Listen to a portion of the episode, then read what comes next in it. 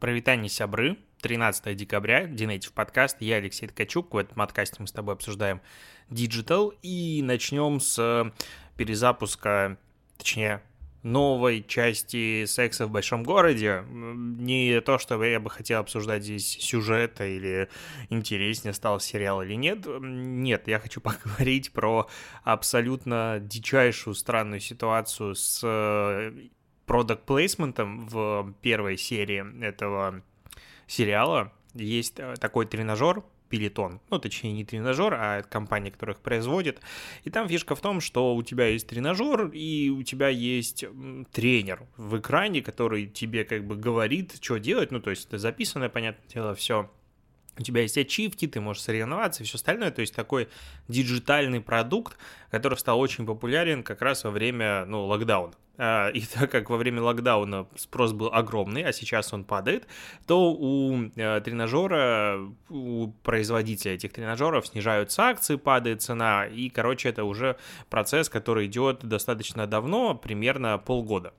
А, и сейчас э, журналисты по какой-то причине пытаются подвязать одно к другому. И, короче, опять же, без спойлеров, если вдруг э, ты собираешься смотреть этот сериал, то вокруг этого тренажера в первой части идет, ну, скажем так, э, странный вайб. То есть очень много героев про него говорят, то есть это прям один из продуктов, про который много времени обсуждается э, в первой части, и потом случается нечто, что я не буду говорить, что выставляет тренажер не в самом лучшем свете. Ну, то есть, если бы я был э, целевой аудиторией тренажера и посмотрел бы эту часть, у меня внутри что-то отложилось, типа, ну, что-то странненько, как бы, ну, не хотел бы я, возможно, его покупать, или, ну, короче, на подкорку что-то закладывается. И теперь говорят, что вот после того, как запустился этот сериал, акции упали упали вообще дичайше на 17%, они падают уже давно. Ну, то есть они уже прям давно падают. И почему связывают одно с другим, ну, не могу я а, как бы до конца это между собой увязать. То есть, ну, там, да, типа, в очередной раз они еще раз упали, еще раз упали. Но, честно говоря, сериал вышел... Саня, когда сериал вышел? Сериал вышел в пятницу. А в пятницу это у нас был какой день недели?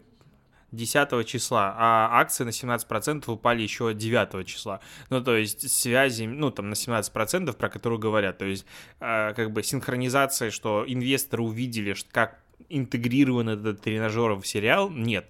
Кроме того, опять же, он вышел на стримингах.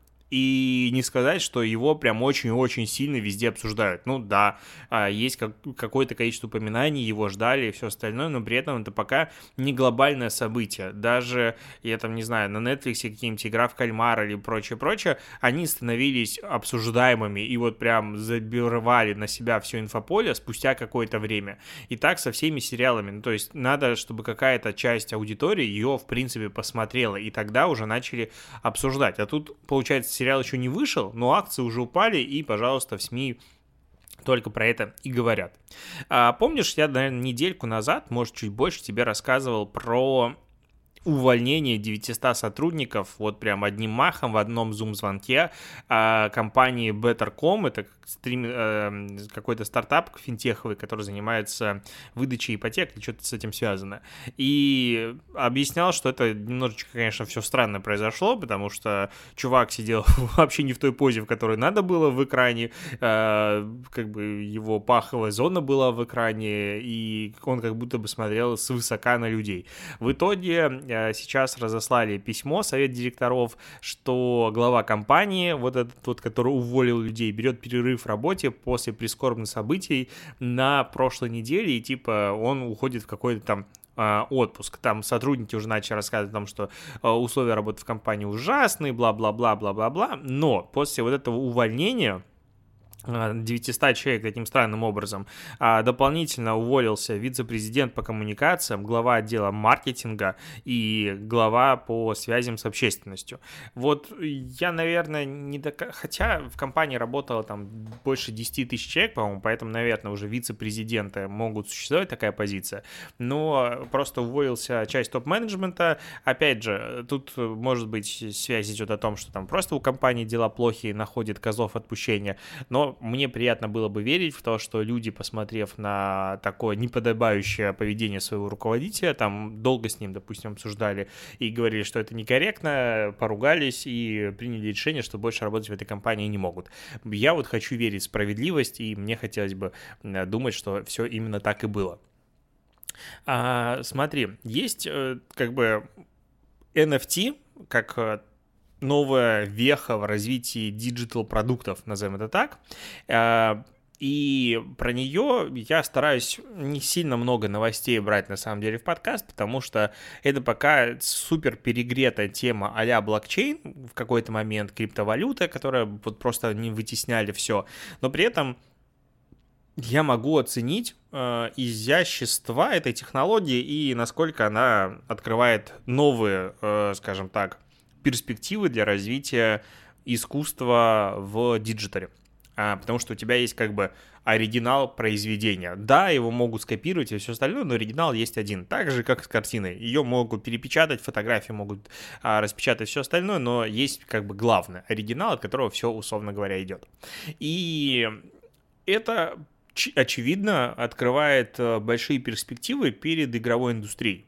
Потому что, ну, в целом, digital какие-то вещи в играх, они уже давно, очень давно обладают ценностью. А в целом э, тот же Эйв-торговец, как говорится, да, он поднялся на перепродаже а, золота, по-моему, в World of Warcraft и вся, всяких, э, в принципе, предметов. Давным-давно это было, а сейчас вот а, у него Дани Милохин, как говорится, вырос. И игровая отрасль э, зарабатывала на предметах очень-очень давно. И тут появился NFT. Я вот все жду, когда же это между собой а, подружат, чтобы у нас были реально интересные продукты. Потому что в целом там уже есть какие-то странные игры, очень пока странные, в которых, а, по-моему, в Индонезии там народ чуть ли не зарабатывает деньги, уже чуть не хотят налог вводить, потому что там очень популярно каких-то персонажей выбивают и все остальное. Ну, то есть это пока очень странно, как будто, знаешь, между собой часть игроков договорилась, получилось, что вот это вот обладает какой-то ценностью. Но при этом как таковой игрового смысла, ну, пока я не видел. Но появилась тут новость, что в 2022 году создатель Fable э, Fable, мне кажется, в каком-то, когда она появилась, перевернула просто а, частично, опять же, игровую отрасль, потому что это была игра, в которой ты начинал играть, насколько я помню, за ребенка, и в зависимости от твоих действий а, менялась внешность героя, там, его какие-то возможности, умения, то есть ты мог быть либо в добро, либо в зло уходить, и вот это вот все очень сильно как бы влияло, то есть интерактив добавлялся значительный. И этот вообще создатель, он, у него и Black Black and White игра, если вдруг э, ты как бы застал времена или застала времена а, развития геймдева тогда, то Black and White это было, конечно, что-то очень крутое, потому что ты, по, сути, это симулятор бога, в котором ты мог наказывать. Ну, короче, это было интересно. Он умеет делать очень крутые э, игры, необычные, нестандартные. И вот он, это долгая подводка к новости. Он анонсировал игру на блокчейне, это будет бизнес-симулятор с возможностью NFT владения землей, и можно будет там строить свою бизнес-империю какую-то, что-то между собой будет интегрировано, будет какая-то своя криптовалюта, и вообще непонятно, что это будет, но звучит супер многообещающе. Я прям такой, ой, мне это интересно. Пошел по ссылкам искать, где про это что можно почитать. Нашел в блоге, где про это э, как бы на англоязычном есть, но вот ссылка на сайт почему-то пока не работает.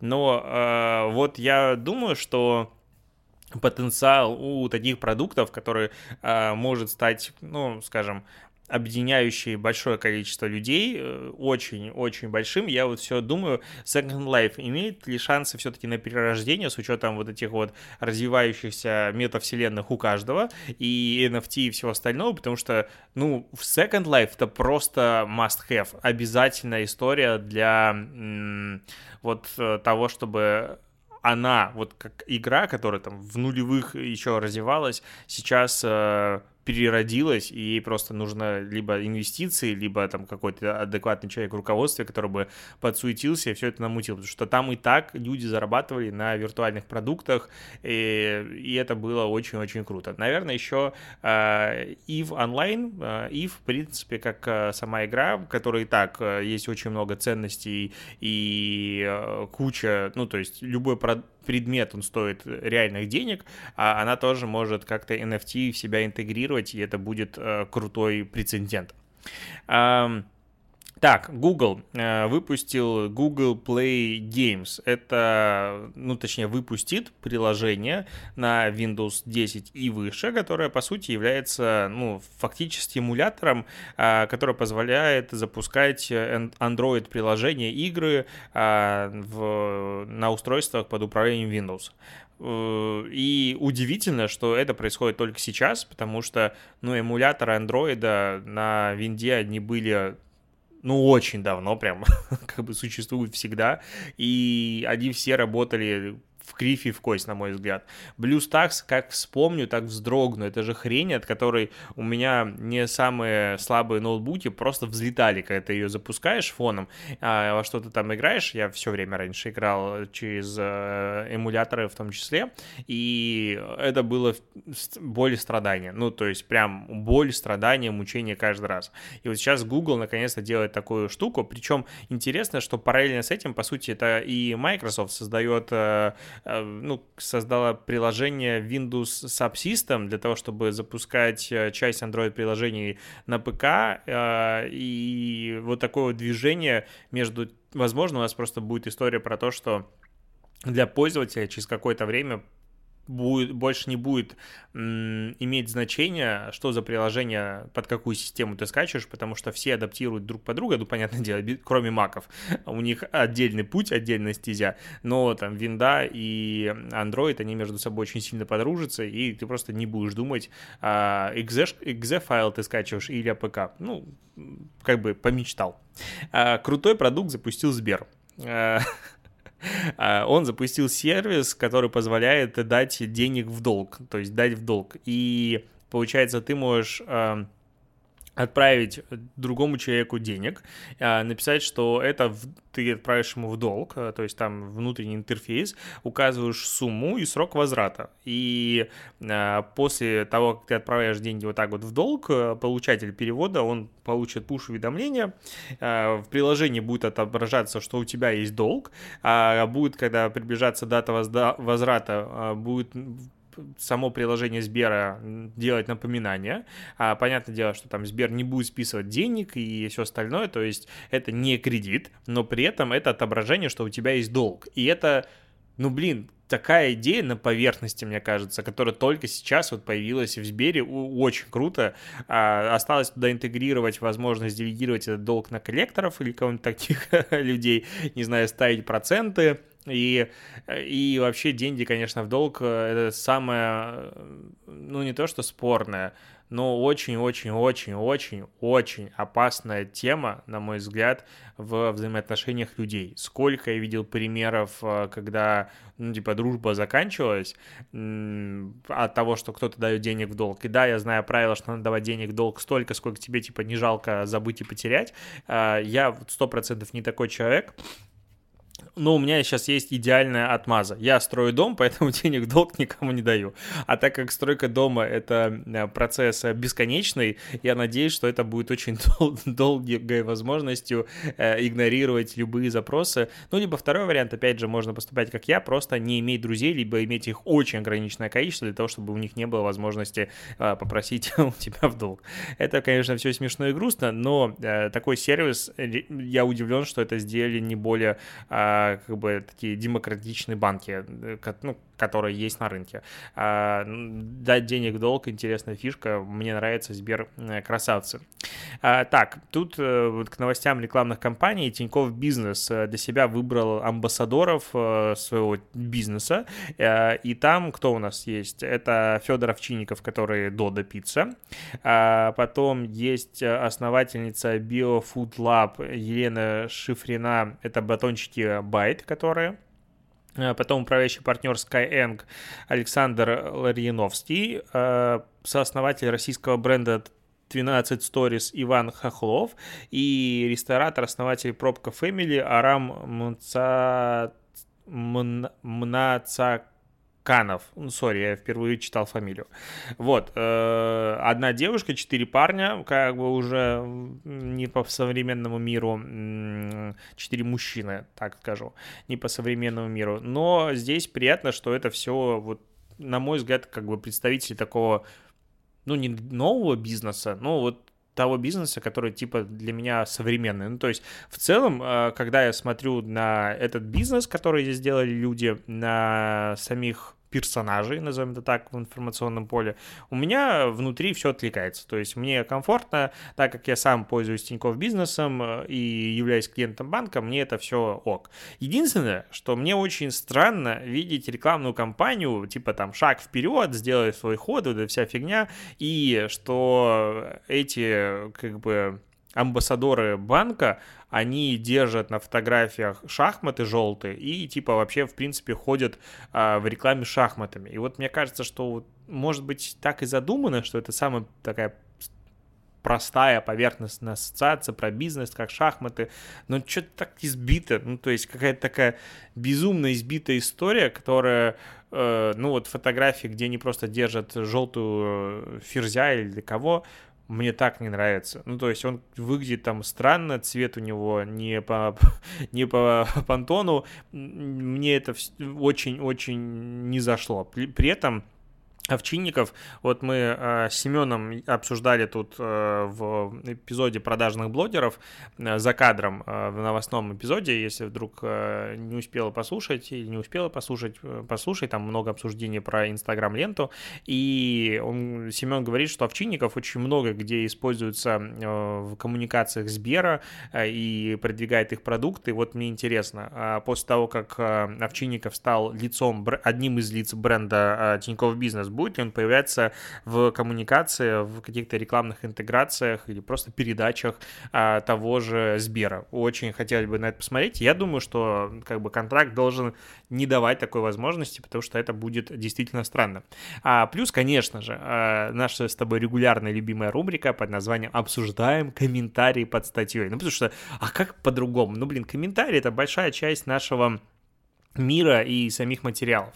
И вот здесь, конечно, почитать это все прикольно, формата, ну, какой Тиньков такие предприниматели, ой, кого понабирали, бла-бла-бла. Очень много обсуждений Овчинникова, типа он делает херовую эм, пиццу, и поэтому не заслужен, э, короче, что вы его любите, он делает отстойную пиццу, пиццу для быдла или что-то еще, и типа, что его обсуждать.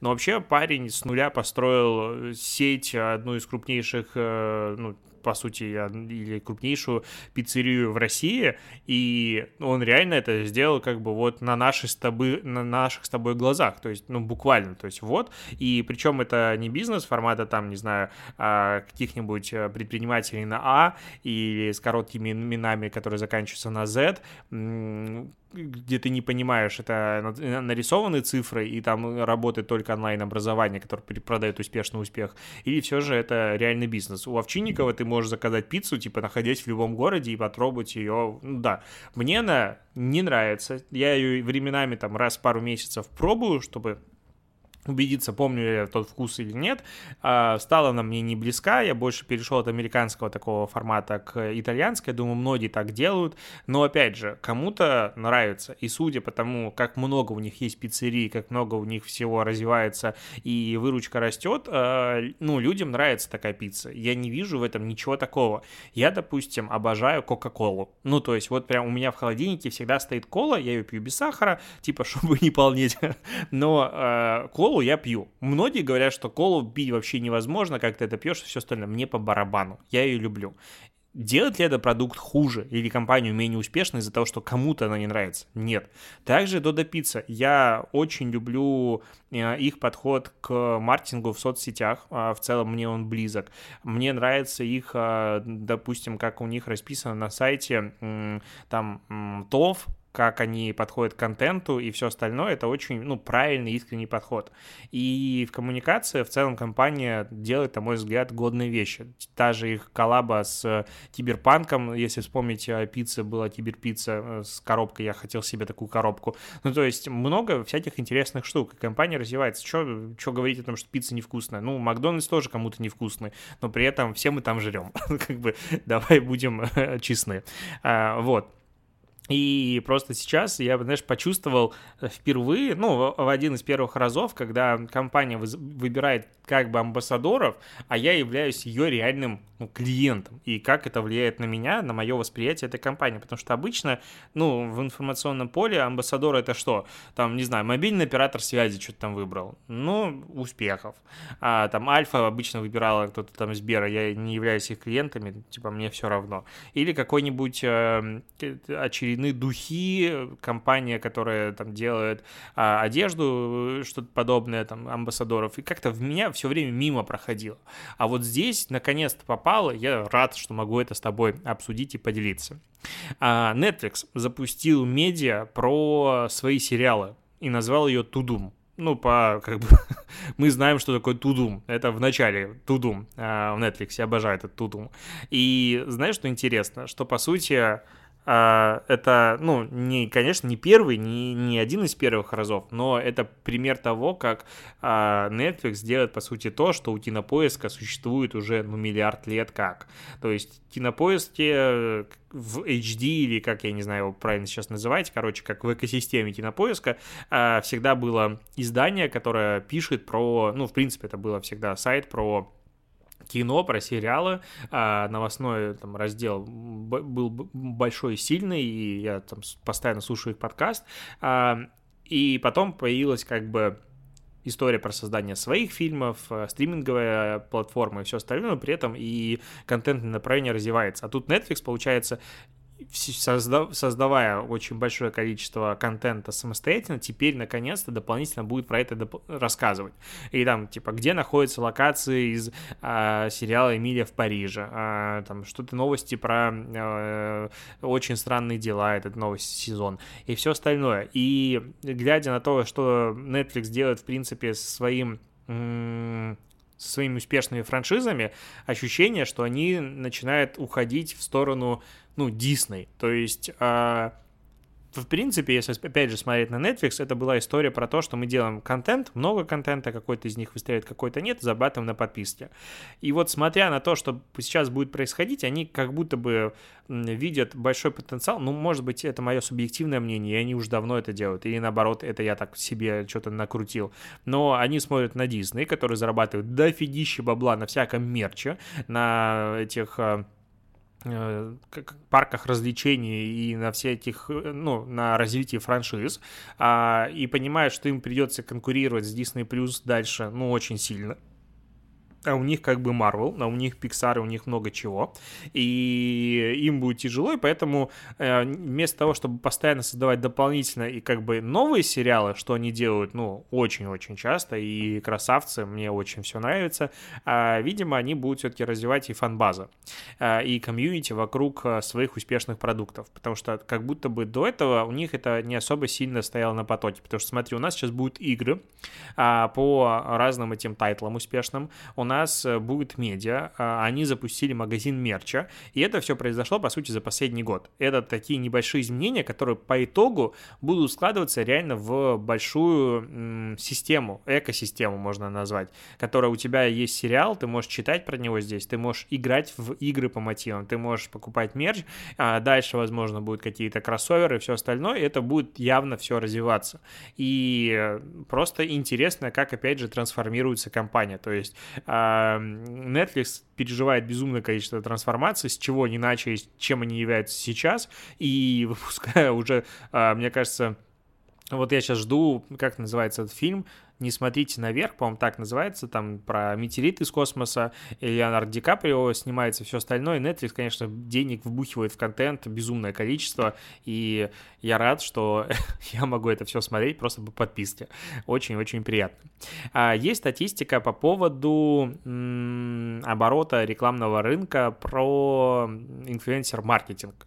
Но тут как бы вот честно, доверять и ссылаться на это исследование, я бы, ну, повременил. Короче, есть платформа Collabrist называется, которая занимается, ну, коллаборациями и всякой такой штукой.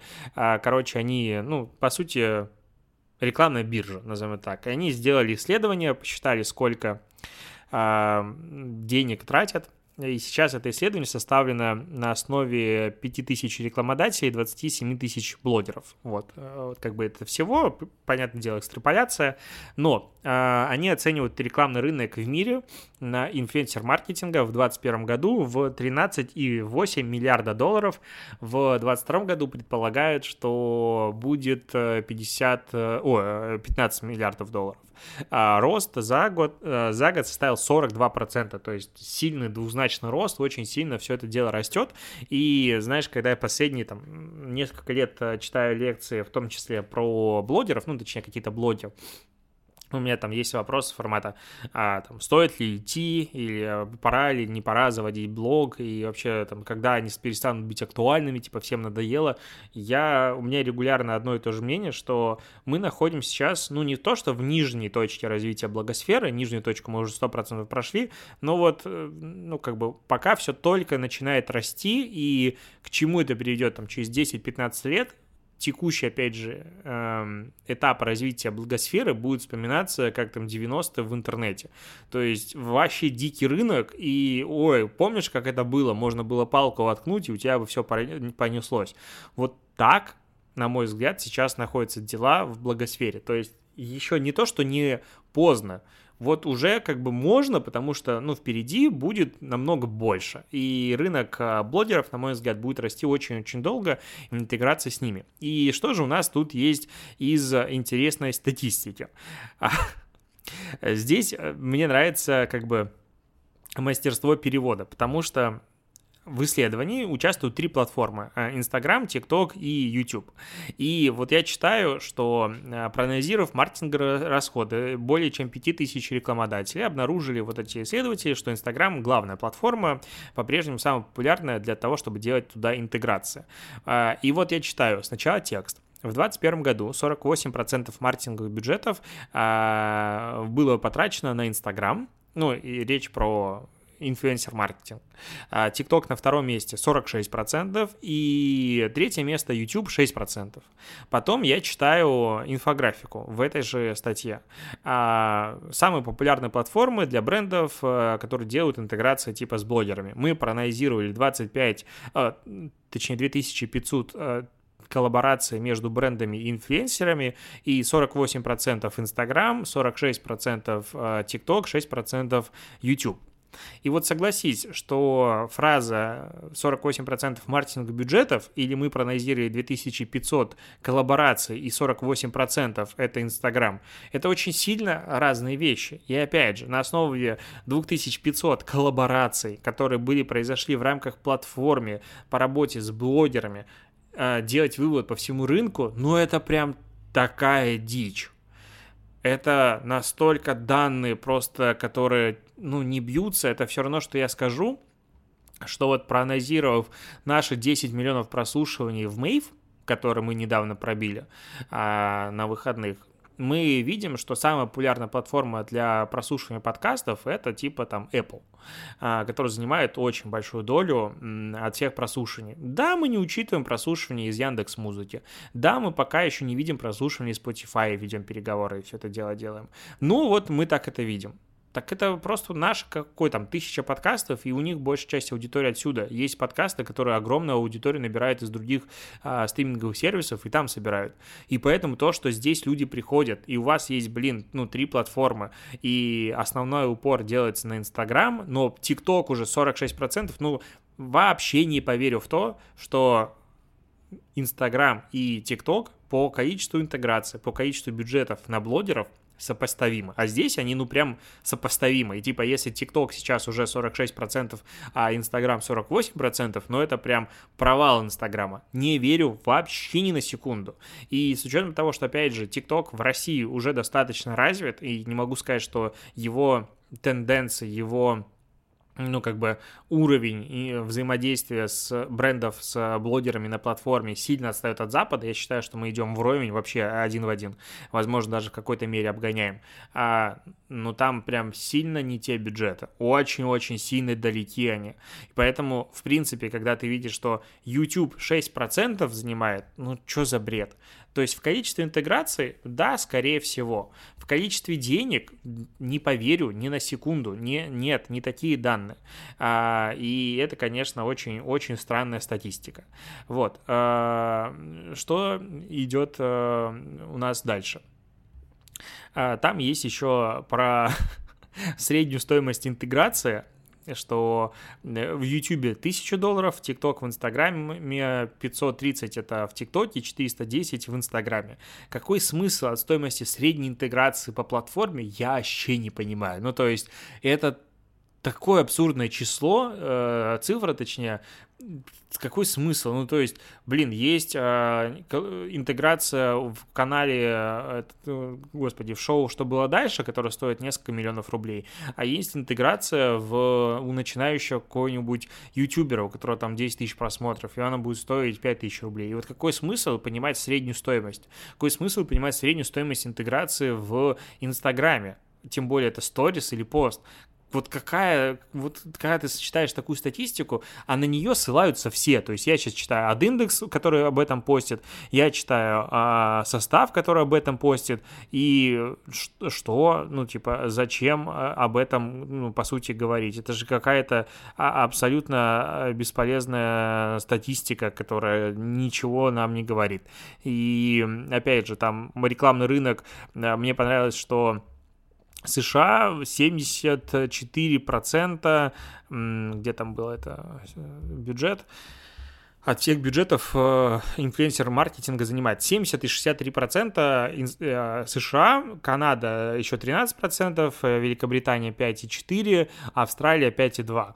Ну, я посчитал, что Россия, вот если вот возьмем прошлую оценку IAB рекламного рынка, она примерно от э, стоимости э, там 2020 года занимает, сейчас э, скажу, в районе там, там полутора-двух процентов а, от общего объема.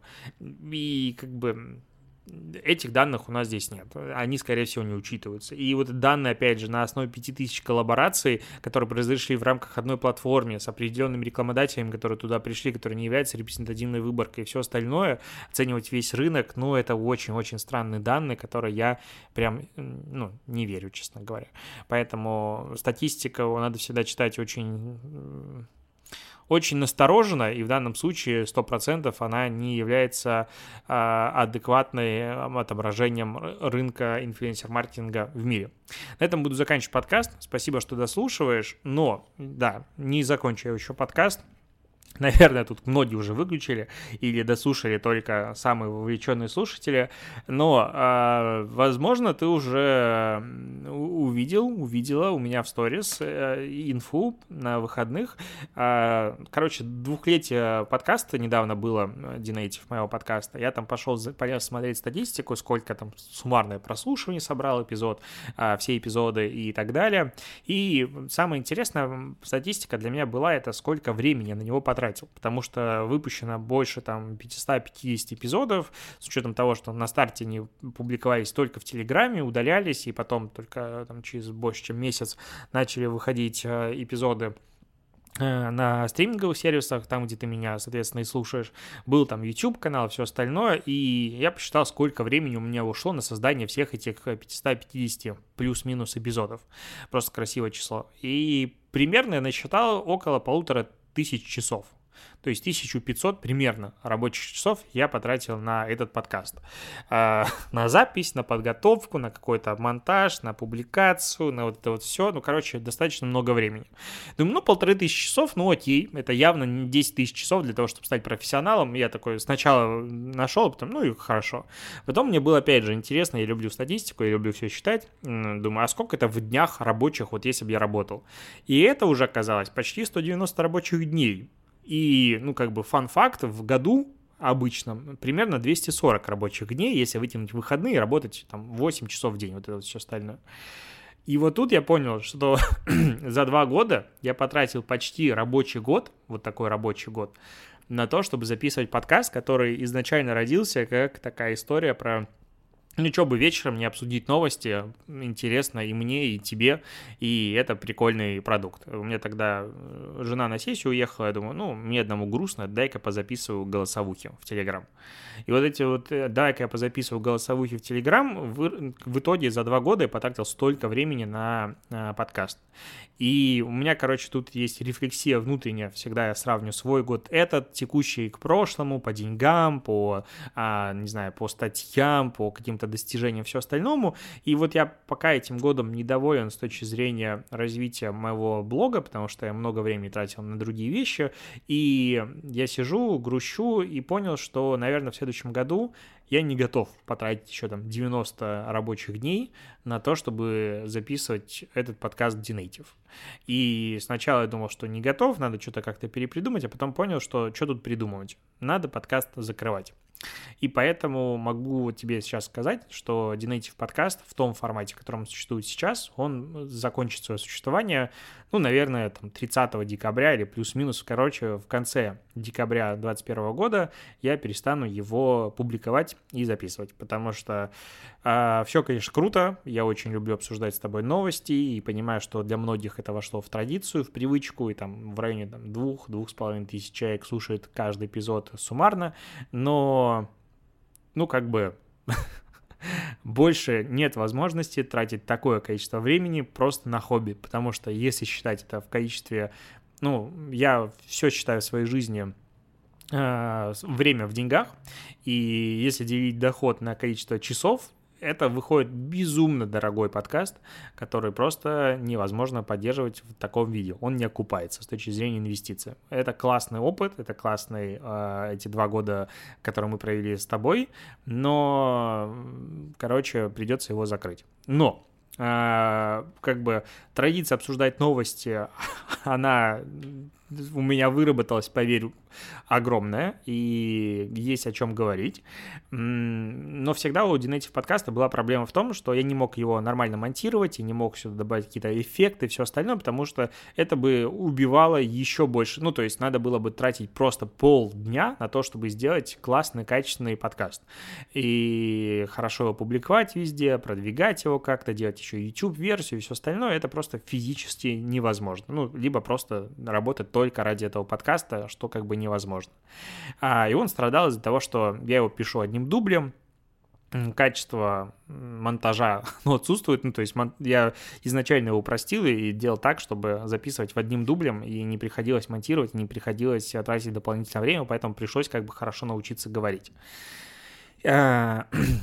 Вот, из этого в том числе подкаст нормально не мог а, развиваться, продвигаться. То есть он уже больше года фактически не прирастает в количестве аудитории, ну, точнее, приходит новая аудитория, часть старая уходит, потому что надоедает слушателей, там, я слишком много своих мыслей каких-то говорю, людям не нравится. А, и вот я подумал, что, скорее всего, а, я его просто перезапущу в формате еженедельного дайджеста, немножечко измененного, переработанного, с каким-то, наверное, саунд-дизайном, 100%, с YouTube-версией, которая вернется, в которой будет адекватный монтаж, а, и там, короче, мне не нравится, что, по сути, я буду делать классический формат, который сейчас на YouTube есть у каждого второго, где просто берут и за неделю обсуждают новости, самые главные. Мне это не нравится, возможно, что-то попробую изменить, но пока рабочая идея, которая родилась у меня за эти выходные э, обдумывания, что я закрываю свою, одну из своих детищ, на которое потратил много времени,